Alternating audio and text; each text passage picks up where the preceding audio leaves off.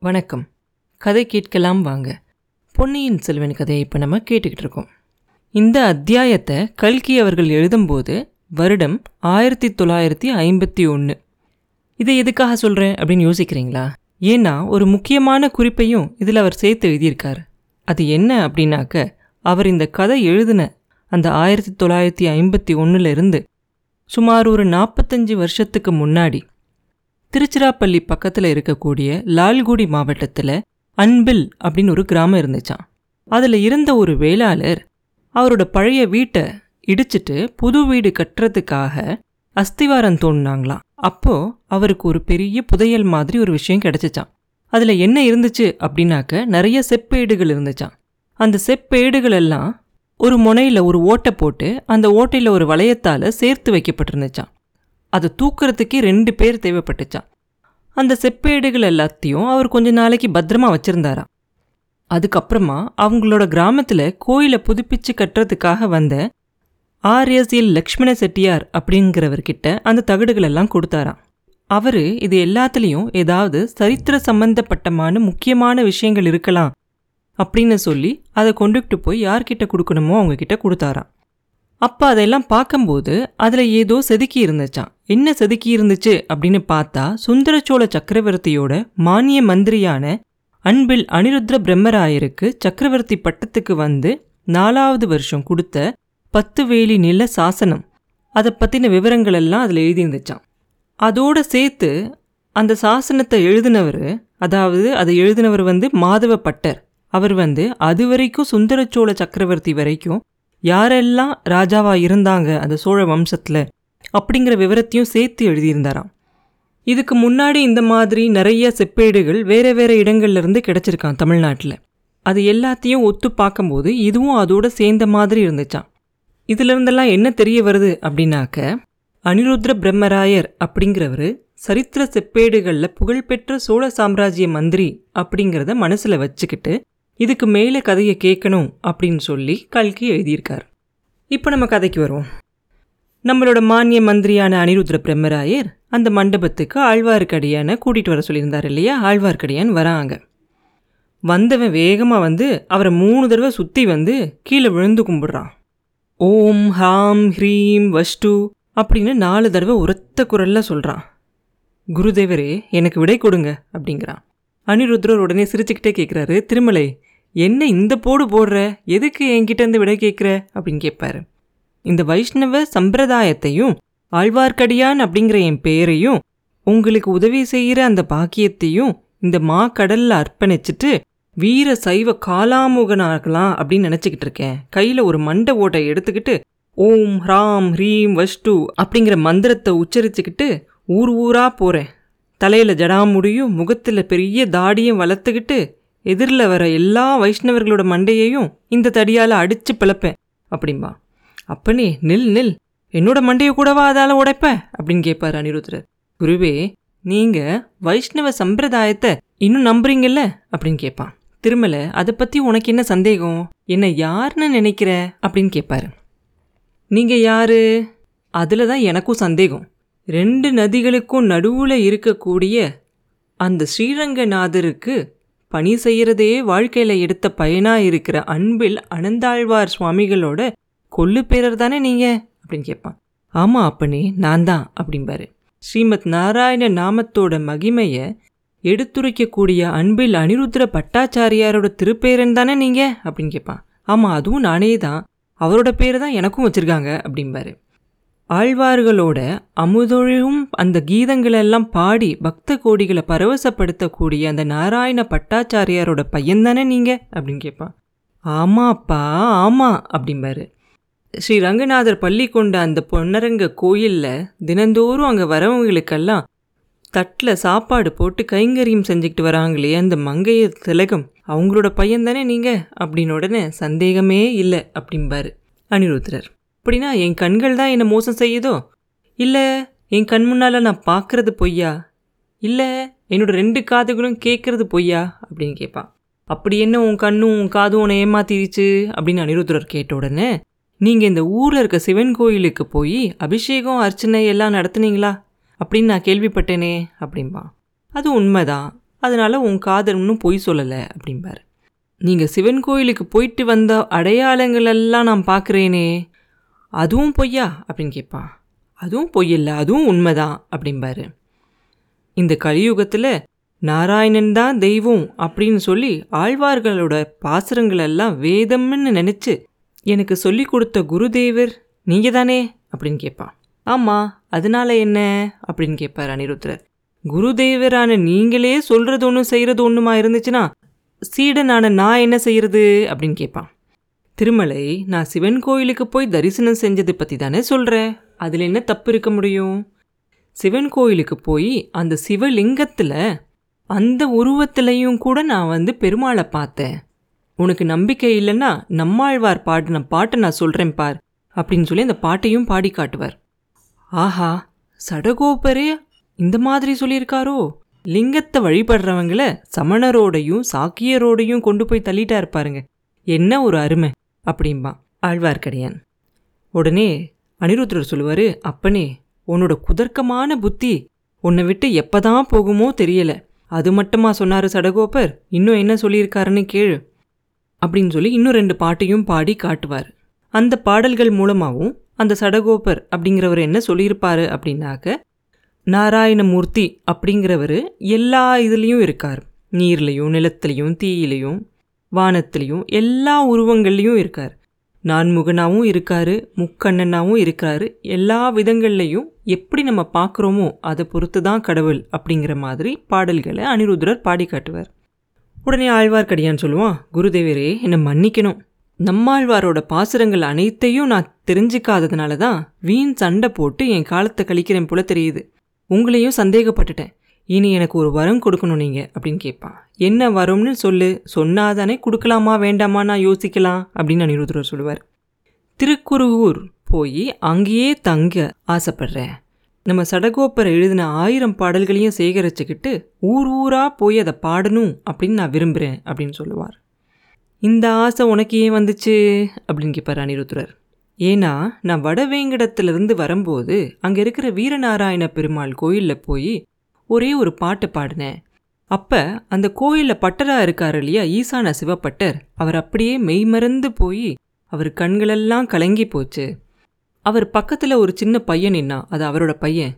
அவனும் இதுக்கப்புறம் எல்லா பாடல்களையும் கேட்டு தெரிஞ்சுக்கணும்னு ஆசைப்பட்டு மீதி பாட்டும் உங்களுக்கு தெரியுமா அப்படின்னு கேட்டான்.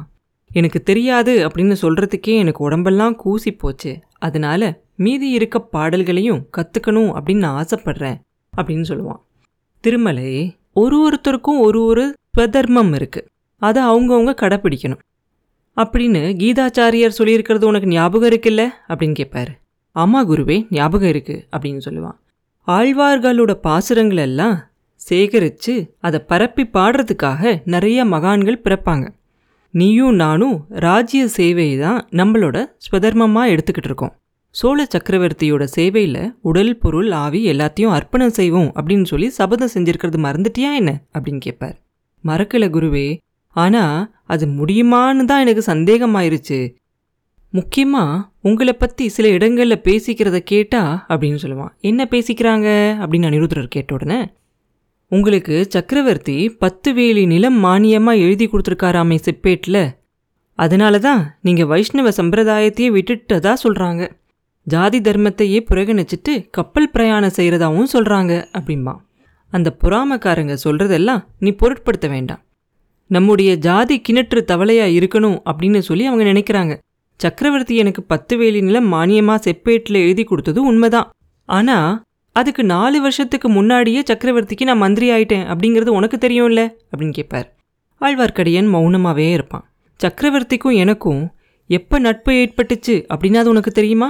நாங்கள் ரெண்டு பேரும் சின்ன வயசுலேயே ஒரே ஆசிரியர்கிட்ட தான் பாடம் படித்தோம் தெந்தமிழும் வடமொழியும் கற்றுக்கிட்டோம் கணிதம் வானசாஸ்திரம் தர்க்கம் வியாகரணம் எல்லாம் படித்தோம் அப்பெல்லாம் சுந்தர சோழர் சிம்மாசனம் ஏற போகிறாரு அப்படின்னு யாரும் கனவுலையும் நினைக்கல. அவராவது நானாவது அதை பற்றி யோசிக்க கூட இல்லை. ராஜாதித்தரும் கண்டராதித்தரும் இறந்ததுக்கப்புறம் அரிஞ்சிய சோழர் பட்டத்துக்கு வருவார் அப்படின்னும் யாரும் நினைக்கல. அறிஞ்சியருக்கு அவ்வளோ சீக்கிரத்தில் துர்மரணம் ஏற்படும் அப்படின்னும் யாரும் நினைக்கல. சுந்தர சோழர் பட்டத்துக்கு வருவார் அப்படிங்கிறத யார் நினைச்சாங்க? அவர் சிம்மாசனத்தில் ஏறும்போது அதனால் பல சிக்கல்கள் வரும் அப்படிங்கிறத எதிர்பார்த்தார். நான் கூட இருந்து உதவி செய்யறதா இருந்தாதான் பட்டத்தை ஒத்துக்குவேன். இல்லாட்டி நான் ஒத்துக்க மாட்டேன் அப்படின்னு சொன்னாரு. ராஜ்ய நிர்வாகத்துல அவருக்கு உதவியா அப்ப இருப்பேன் அப்படின்னு சொல்லி வாக்களிச்சேன். அந்த வாக்குறுதியை இன்னைக்கு வரைக்கும் நிறைவேற்றிக்கிட்டு இருக்கேன். இதெல்லாம் உனக்கு தெரியாதா திருமலை? அப்படின்னு கேட்பாரு எனக்கு தெரியும் குருதேவா. என் ஒருத்தனுக்கு மட்டும் தெரிஞ்சு என்ன பையன்? ஜனங்களுக்கு தெரியாதே. நாடெல்லாம் நகரமெல்லாம் வம்பு பேசுறவங்களுக்கு தெரியாது தானே அப்படிம்பான் வம்பு பேசுகிறவங்கள பத்தி நீ கொஞ்சமும் கவலைப்பட வேண்டாம். பரம்பரையா ஆச்சாரிய தொழிலை விட்டுட்டு நான் ராஜ சேவையில இறங்குனது பத்தி இதுக்கு முன்னால நானே சில சமயம் குழப்பம் அடைஞ்சிருக்கேன். ஆனா இந்த ரெண்டு வருஷமா அந்த மாதிரியான குழப்பம் எனக்கு கொஞ்சம் கூட இல்லை. திருமலை நான் ராமேஸ்வரத்துக்கு சுவாமி தரிசனம் செய்யறதுக்காக இங்கே வரல. அப்படிங்கிறதும் மாதோட்டம் போறதுக்காக தான் இங்கே வந்தேன் அப்படிங்கிறதும் உனக்கு தெரியும் தானே? அப்படிம்பாரு. அப்படிதான் நானும் ஊகிச்சேன் குருதேவரே அப்படிம்பா. நீ நினைச்சது சரிதான். அன்னைக்கு சம்பந்தரும் சுந்தரரும் அந்த மாதோட்டத்தை பத்தி பாட்டெல்லாம் எழுதுனாங்க இல்லையா? அவங்க நேர்ல பார்க்காம கண்டிப்பா அந்த பாட்டை எழுதியிருக்க முடியாது. இங்க இருக்கிற முட்டாள் ஜனங்கள் வேணா அவர் ராமேஸ்வரத்துல இருந்தே மாதோட்டத்தை பார்த்தாரு அப்படின்னு சொல்லலாம். ஆனால் நேரில் போய் பார்த்தாதான் அந்த மாதோட்டத்தோட அழகே உனக்கு தெரியும் அப்படின்னு சொல்லுவார். சுவாமி மாதோட்டத்தில் இருக்கக்கூடிய அந்த இயற்கை வளங்களை பார்த்து சந்தோஷப்படுறதுக்காகவா நீங்கள் அங்கே போயிருந்தீங்க? அப்படின்னு கேட்பான் திருமலை உடனே. இல்லை ஒன்று அங்கே அனுப்புறதா நினச்சிருக்கேன். அதனால தான் அதை பற்றியும் உங்ககிட்ட சொல்கிறேன் நான் வந்து இளவரசர் அருள்மொழிவர்மரை பார்க்கறதுக்காக தான் போனேன் அப்படின்னு சொல்லுவார். உடனே ரொம்ப பரபரப்பாயி அழ்வார்க்கடியான் இளவரசரை பார்த்தீங்களா குருதேவரே? என்ன சொன்னார்? அப்படின்னு கேட்பான். ஆஹா உனக்கு கூட ஆவல் உண்டாயிருச்சு பாரு இளவரசரை பற்றி தெரிஞ்சுக்கிறதுக்காக. ஆமாம் திருமலை இளவரசரை பார்த்தேன் பேசினேன். இலங்கையிலிருந்து வந்துகிட்டு இருந்த அந்த அதிசயமான செய்திகளெல்லாம் உண்மைதானா அப்படின்னு தெரிஞ்சுக்கிறதுக்காக தான் நான் போனேன். கேள் அப்பனே கேள். இலங்கையில் இருக்க அரசன் மகிந்தன் ஒரு பெரிய சேனையை வச்சிருந்தானா? அந்த சேனை இப்போ இல்லவே இல்லையா? அது என்ன ஆச்சு தெரியுமா? சூரியனை பார்த்த பனி போல கரைஞ்சு மறைஞ்சு போயிருச்சான் மகிந்தனோட சைன்யத்தில் பாண்டிய நாட்டிலிருந்தும் சேர நாட்டில இருந்தும் வந்த வீரர்கள் நிறைய பேர் இருந்தாங்களாம். அவங்க எல்லாரும் நம்ம இளவரசரோட படைத்தலைமையை பார்த்துட்டு அவங்களோட ஆயுதங்களெல்லாம் கீழே போட்டுட்டு எல்லாரும் வந்து இளவரசரோடையே சேர்ந்துக்கிட்டாங்களாம் மகிந்தன் என்ன பண்ணுறது எப்படி போர் செய்கிறது அதனால் போயே போயிட்டான். மலைகள் சூழ்ந்த அந்த ரோகண நாட்டுக்குள்ளே போய் ஒளிஞ்சுக்கிட்டான் அதனால் நம்மளோட சைனியத்தோட போர் செய்கிறதுக்கு அங்கே இப்போ எதிரிகளே இல்லை அப்படிம்பாரு. அப்படின்னா குருதேவர் இளவரசர் நம்ம சைனியத்தோட திரும்பிட வேண்டியதானே இன்னும் எதுக்காக அங்கே இருக்கணும்? நம்ம வீரர்களுக்கு தானியம் அனுப்புறத பற்றி ரகலையெல்லாம் எதுக்காக? அப்படின்னு கேட்பான். எதிரிகள் இல்லை அப்படின்னு சொல்லி திரும்பி வந்துடலாம் ஆனால் இளவரசருக்கு அதில் இஷ்டம் இல்லை. எனக்கும் அதில் சம்மதம் இல்லை. இளவரசரும் சைனியமும் இந்த பக்கம் வந்ததுக்கப்புறம் மகிந்தன் மலைநாட்டிலிருந்து வெளிவருவான் மறுபடியும் பழையபடி போர் நடக்கும். அதில் என்ன பயன்? ஒன்று இலங்கை மன்னரும் மக்களும் நம்மளோட சிநேகிதர்களாகணும். அப்படி இல்லை அப்படின்னா புலிக்கொடியோட ஆட்சியை அவங்க ஒத்துக்கணும். இந்த ரெண்டு விதமான முயற்சியிலுமே இளவரசர் அங்கே ஈடுபட்டிருக்காரு. நம்மளோட போர் வீரர்கள் எல்லாம் இப்போ இலங்கையில் என்ன செஞ்சுக்கிட்டு இருக்காங்க தெரியுமா? பழைய போரில் அனுராதபுரம் நகரமே நாசமாயிருச்சு. அங்கிருந்த பழமையான புத்த விகாரங்கள் கோயில்கள் கோபுரங்கள் எல்லாம் இடிஞ்சு பாழாக கிடக்குது. இளவரசரோட கட்டளையால் இப்போ நம்மளோட வீரர்கள் எல்லாம் அந்த இடிந்த கட்டடங்கள் எல்லாத்தையும் புதுப்பிச்சுக்கிட்டு இருக்காங்க அப்படின்னு சொல்லுவார். அழகாக தான் இருக்குது சைவம் வைஷ்ணவம் இந்த ரெண்டு மதத்தையும் விட்டுட்டு இளவரசர் சாக்கிய மதத்தில் ஒருவேளை சேர்ந்துருவாரோ? அதையும் நீங்கள் சரின்னு சொல்வீங்களோ? அப்படின்னு கேட்பான் ஆழ்வார்க்கடியான். நானும் நீயும் என்னத்தை ஒத்துக்கிட்டா என்ன? ஒத்துக்கலனா என்ன? நம்மளை மாதிரி சாதாரணமானவங்களுக்கு தான் அவங்கவுங்க மதமே பெருசு அப்படின்னு நினச்சி சண்டை போட்டுக்கிட்டு இருக்கோம். ஆனால் ஒரு நாட்டை ஆளக்கூடிய அரசர் அவங்களோட பிரஜைகள் அனுசரிக்கக்கூடிய எல்லா சமயங்களையும் ஆதரித்து பராமரிக்கணும். இந்த உண்மையை யாரும் எடுத்து சொல்லாமலே இளவரசர் அவரா உணர்ந்திருக்கார். சந்தர்ப்பம் கிடைக்கும்போது காரியத்திலையும் செஞ்சு காட்டியிருக்கார். திருமலை இதை கேளு. நம்ம இளவரசர் அருள்மொழிவர்மரோட கையில் சங்கு சக்கர ரேகை இருக்கிறதா சொல்லி கேட்டிருக்கேன். நீயும் கேட்டிருப்ப. ஆனால் அவரோட கரங்களை காட்டச் சொல்லி நான் பார்க்கல. அவர் கையில் சங்கு சக்கர ரேகை இருந்தாலும் சரி இல்லாட்டியும் சரி ஒன்று மாத்திரம் நிச்சயமா சொல்கிறேன் இந்த பூமியில ஏக சக்கராதிபதியாக ஆளத் தகுந்தவர் ஒருத்தர் இருக்காரு அப்படின்னா அது இளவரசர் அருள்மொழிவர்மர் தான். பிறக்கும்போதே அந்த மாதிரியான சக்திகளெல்லாம் கொண்டு பிறந்திருக்காருன்னு நினைக்கிறேன். கொஞ்ச நேரம் முன்னாடி வந்தாங்க இல்லையா வர்த்தக தலைவர்களும் அந்த கைகோள படை சேனாதிபதிகளும். அவங்க வந்து பேசிக்கிட்டு இருந்ததெல்லாம் அவங்க காதில் விழுந்துச்சா? இளவரசருக்கு அப்படின்னா எல்லாரும் என்ன வேணாலும் செய்ய தயாராக இருக்காங்க பாத்தியா? அப்படின்னு கேட்பார் அனிருத்ரர் அது கூடவே இன்னும் கொஞ்சம் சொல்லுவார். கொஞ்ச நாளைக்கு முன்னாடி நான் பொதிகை மலை சிகரத்தில் ஒரு தவ யோகியை பார்த்தேன். அவரோட ஞான கண்ணால் அவர் என்ன சொன்னார் தெரியுமா? யானைக்கு ஒரு காலம் வந்தால் பூனைக்கு ஒரு காலம் வரும். இப்போ தென்னாட்டு மேம்பாடு அடையிற காலம் வந்திருக்கு. ரொம்ப காலமாக இந்த புண்ணிய பாரத பூமியில் பெரிய பெரிய சக்கரவர்த்திகளும் வீராதி வீரர்களும் எல்லாமே வடநாட்டில் இருந்தாங்க. ஆனால் சீக்கிரமே வடநாட்டை கிரகணம் பிடிக்க போகுது. இமயமலைக்கு அந்த பக்கத்துலேருந்து ஒரு மகா முரட்டு சாதியார் வந்து வடநாட்டை சின்ன பின்னமாக ஆக்க போகிறாங்க கோயில்கள் விக்கிரகங்கள் எல்லாத்தையும் உடைச்சி போடுவாங்க. அப்போ தர்மத்தை நிலைநாட்டுறதுக்கு இந்த தென்னாட்டில் இருக்கக்கூடிய ராஜாக்கள் வீராதி வீரர்களான சக்கரவர்த்திகள் எல்லாம் தோன்றுவாங்க. நிறைய மகா ஞானிகள் பண்டிதர்கள் பக்த சிரோன்மணிகள் எல்லாருமே தென்னாட்டில் அவதரிப்பாங்க அப்படின்னு அவர் சொன்னார். அந்த யோகி சொன்னதெல்லாம் உண்மையாகும் அப்படிங்கிற நம்பிக்கை எனக்கு இப்போ பிறந்துருச்சு திருமலை அப்படின்னு சொல்லுவார். சுவாமி நீங்கள் ஏதேதோ ஆகாச கோட்டை கட்டிக்கிட்டு இருக்கீங்க. ஆனால் அங்கே ராஜ்யத்தோட அஸ்திவாரத்தையே உடைக்க பார்க்குறாங்க குருதேவரே நான் பார்த்ததையெல்லாம் நீங்கள் பார்த்துருந்தா நான் கேட்டதையெல்லாம் நீங்கள் கேட்டிருந்தா இவ்வளோ சந்தோஷமாக இருக்க மாட்டீங்க. இந்த சோழ சாம்ராஜ்யத்திற்கு ஏற்பட போகிற அபாயத்தை நினச்சி கதி கலங்குவீங்க அப்படின்னு சொல்லுவான் ஆழ்வார்க்கடியன். திருமலை ஆமாம் நான் மறந்தே போயிட்டேன். ரொம்ப சந்தோஷத்தில் என் அறிவையே மறந்துட்டேன். நீ உன் பிரயாணத்தில் என்ன தெரிஞ்சுக்கிட்டு வந்த? அந்த செய்திகளெல்லாம் இன்னும் நான் கேட்கவே இல்லையே. சொல்லு கேட்குறேன். எவ்வளோ பயங்கரமான செய்தியானாலும் தயங்காமல் சொல்லு அப்படிம்பார் அனிருத்ரர் சுவாமி இங்கேயே வா சொல்ல சொல்லி சொல்கிறீங்க நான் கொண்டு வந்திருக்க செய்தியெல்லாம் இந்த வாயு பகவான் கேட்டால் நடுங்குவார். சமுத்திரராஜன் கேட்டால் ஸ்தம்பிச்சு நின்று போயிடுவார் இந்த பட்சிகளெல்லாம் கேட்டால் பறக்கிற சக்தியே இழந்து சுருண்டு விழுந்துரும். அந்த ஆகாசமும் பூமாதேவியும் கூட அலறிடுவாங்க. அப்படிப்பட்ட செய்திகளை இங்கேயே சொல்லும்படியா சொல்கிறீங்க அப்படின்னு கேட்பான் ஆழ்வார்க்கடியான். அப்படின்னா வா. காத்தும் கனலும் புகாத ஒரு பாதாள குகை ஒன்று இந்த தீவில் இருக்கு. அங்கே வந்து விவரமாக சொல்லு அப்படின்னு சொல்கிறார் அனிருத்ர பிரம்மராயர். அப்புறம் என்ன நடந்துச்சு? அப்படிங்கிறத அடுத்த பதிவில் பார்ப்போம். மீண்டும் உங்களை அடுத்த பதிவில் சந்திக்கும் வரை உங்களிடமிருந்து விடைபெறுவது உண்ணாமலே பாபு. நன்றி.